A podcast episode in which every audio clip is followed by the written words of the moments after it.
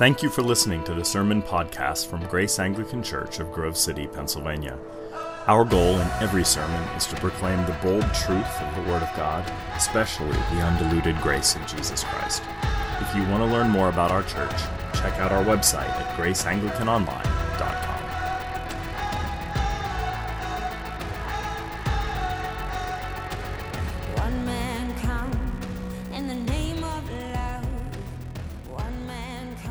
This is one of my favorite passages in all of the Gospels, and I find it strange that it's located in three out of the four Gospels. And I find that strange because it's so controversial. Uh, Jesus is being mouthy, this lady is being intense and is contending with him. And I find that fascinating, but in some ways, I find it a really comforting passage because Jesus has this uncanny engagement with an untouchable. It shows that he is, in some ways, reaching out in a deep way to an untouchable. And uh, everybody has felt like an untouchable at one point uh, or another.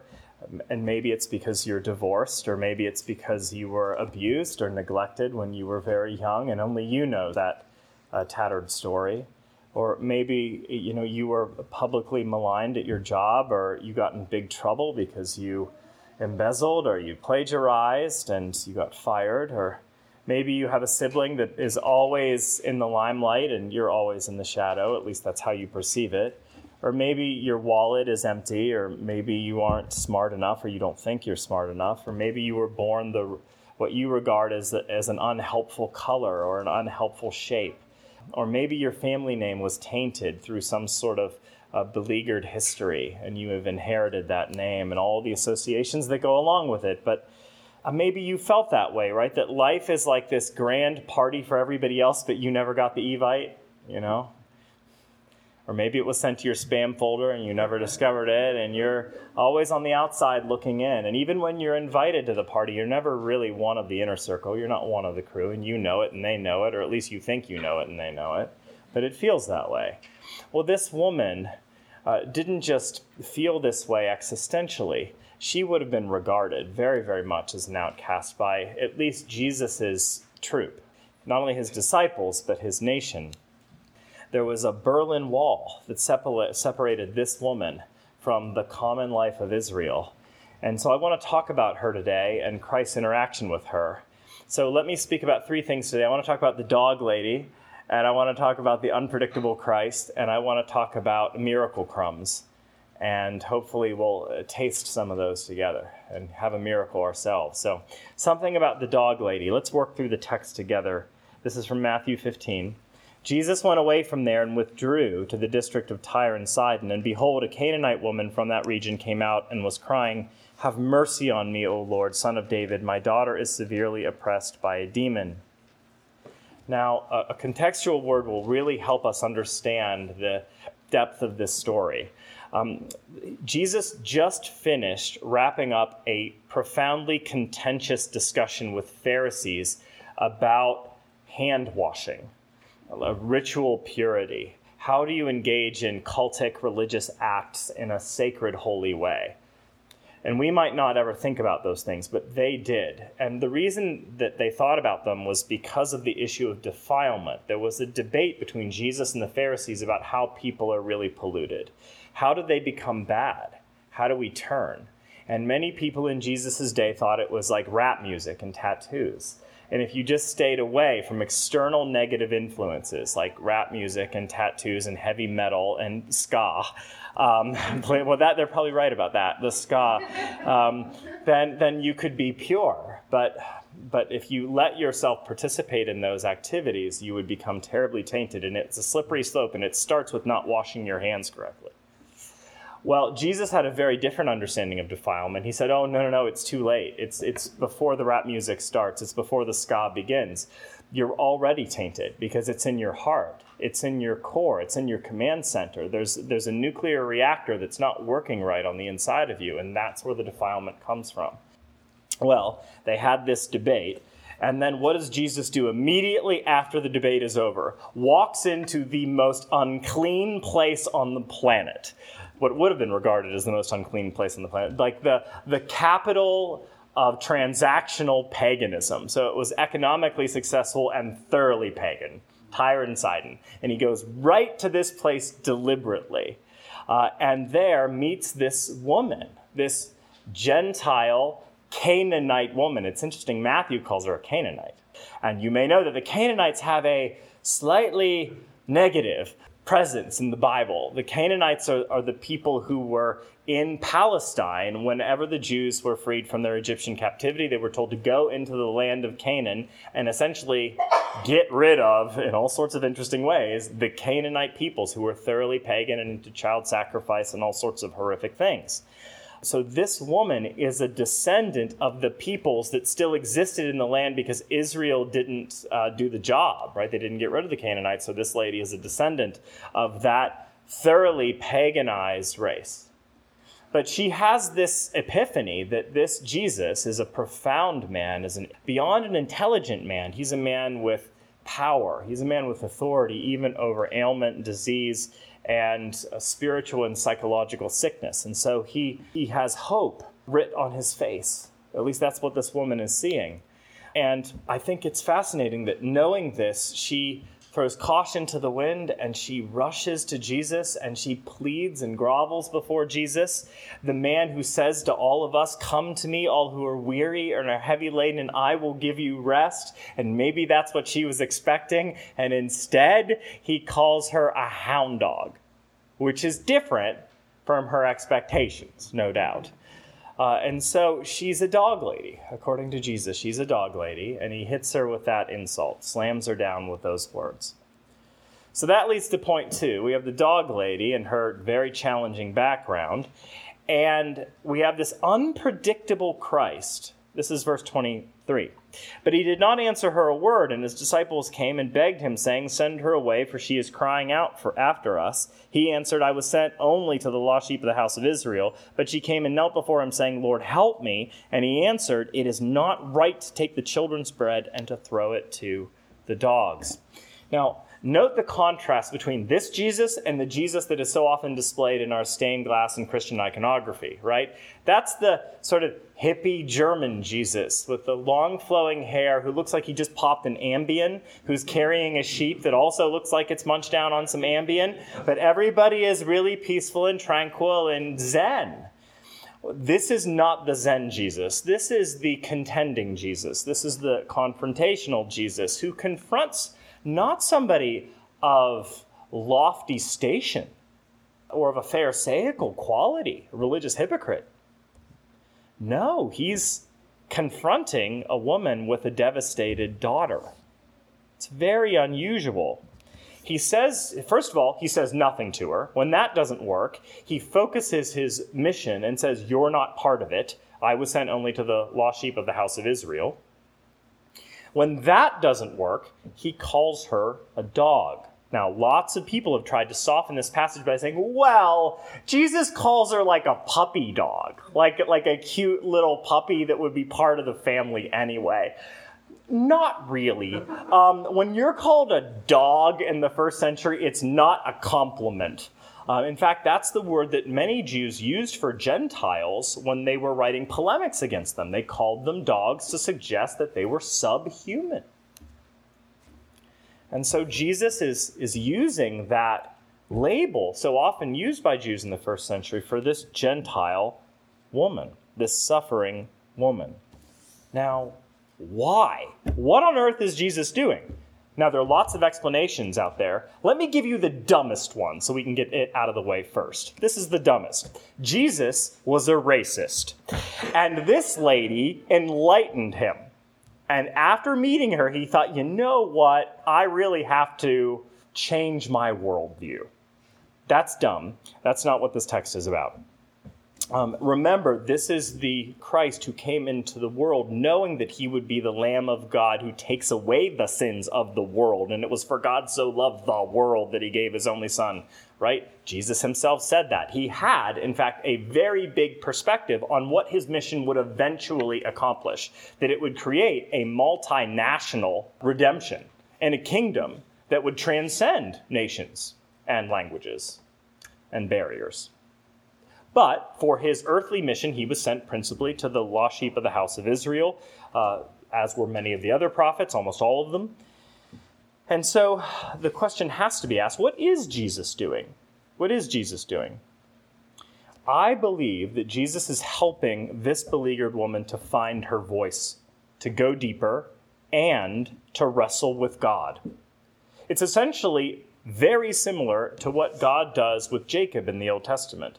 Whenever the Israelite people are being solidified as a people, there is a very bizarre enactment that takes place between God or an angel, hard to tell, and Jacob, right, the scoundrel. They wrestle, and strangely enough, God lets Jacob prevail.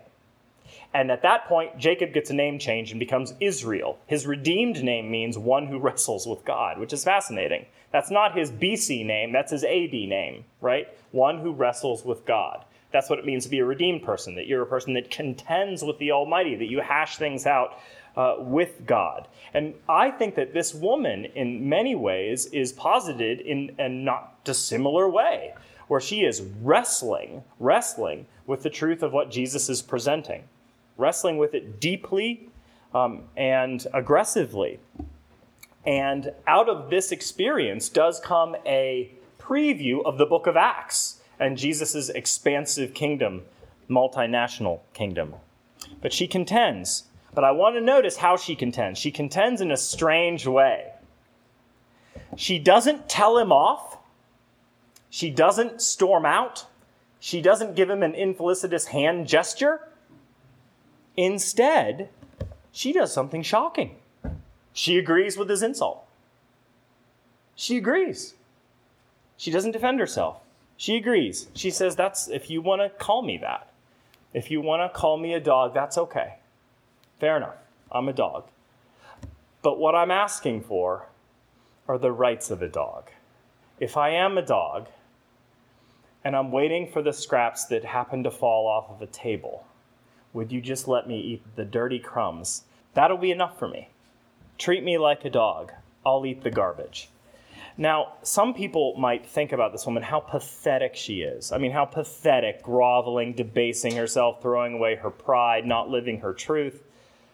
I don't think that's pathetic at all. I think this woman is a hero. I think she's brave. I think she's bold. I think she's incredible because she had the courage to get low she had the courage not to defend herself endlessly, but instead to say, maybe there's a higher truth. Maybe there's a, a dark perspective on my own life that I need to look through on occasion. She does something rather brave. She accepts a rather jarring truth. Wait a minute, maybe I'm a dog. Maybe I'm an outsider. Maybe in some ways the sinful contortions present in the human condition have made me, in some sense, subhuman. And maybe she's not just herself. Maybe I would contend she's just a picture of the human race. She's a microcosm of all of us. We are all this woman in the sense that all have fallen short of the glory of God, and in the sense that we were all born, to quote St. Paul, children of what? You know it, wrath. This is just who we are by nature. That is, we've fallen so far into a dismal and dark fate of God rejection and health rejection that we have lost the fullest expression of God's image within us. And so we have, in a sense, become subhuman. And she is willing to own that in the moment. She's willing to own it. I am an untouchable. You can call me a dog. It's all right. And I, I want to just remind us that Jesus is a bit of a wild man. You know, he's not predictable. He's not some like card punching, tamed accountant. He's not the he's not the vision of somebody that's predictable in our minds. Instead, he is a gritty pioneer with a gut sense all of his own. And this is why the Christian life is not about tamed management. Instead, it's about being placed in the hands of an unpredictable, unwieldy, wild grace, which will take us in all sorts of fascinating directions, and some of them very difficult, but for an ultimate good. So, I have a friend who owned a pottery shop in Manhattan in the 70s, and uh, she once made a very beautiful vase that took her a great deal of time. Didn't want to sell it because she put so much of her heart and soul into it. But uh, a customer uh, who was uh, very, very wealthy came in and offered several thousand dollars for it. So she parted ways with it. But this friend was so attached to the vase that she wrote a devotional This is funny. Based on the vase, what if this vase could talk? What would it say to the customer about its own experience? There's a spiritual lesson here. This is what she wrote. It's fascinating and it's really, I think, impressive. So she said, I pictured the vase offering uh, this particular customer a monologue about its own pilgrimage. You want to purchase me now, says the vase, but I wasn't always this way. I look really beautiful as you stare at me, but a while ago I was an ugly, filthy lump of clay in the ground. But this person, this master potter, dug me up, took me out of the ground, and carried me to his shop. And he put me in his hands, and I was gently warmed by his touch. But then he started to punch me and smash me and wedge me. And it hurt so badly. And I said at first politely, Would you please stop it? Like, don't mess with me like that. I want to stay this lump of clay, very flexible. I'm happy with the way that I am. But the master potter said, No, no, no, I'm just starting with you. Then the master potter put me on this machine that started spinning me around and around, faster and faster. And I said, Would you stop it? Are you out of your mind? This is no way to treat anything. And the master potter then began to dig his fingers into me as I was spinning and said, I'm simply not done with you yet. Then, as soon as I started to rest and dry, finally feeling a little bit secure and better about myself, the master potter decided to put me into an oven and turned up the heat. And I shouted in a bold voice, I can't take this, get me out of here. But the master potter said, Not yet, not yet. Finally, after a long time, I came out of the oven a little harder, a little tougher, a little stronger, and I said, Thank heavens, finally I'm done. I'm in nice shape and I'm strong. But then the master potter started slathering this horrible smelling stuff all over me, and I grimaced and I winced. And worst of all, he then put me back into the oven and turned up the heat even hotter than before. And I screamed out, This is ridiculous. I said, anyone who would put anyone in an oven like this is hateful and horrible. And then, breathless and furious and exhausted, he took me out of the oven, and I was so freaked out by that time, the master potter simply put me on the top shelf just to cool down for a long while. And I did. I became still and calm and cool. And then the master potter took me over to a mirror and showed me what I at long last looked like. I was shimmering and strong and beautiful. And you, the customer, you want me now, but that's because you didn't know what I looked like then, before all this risk, before all this formation, before I met the master potter.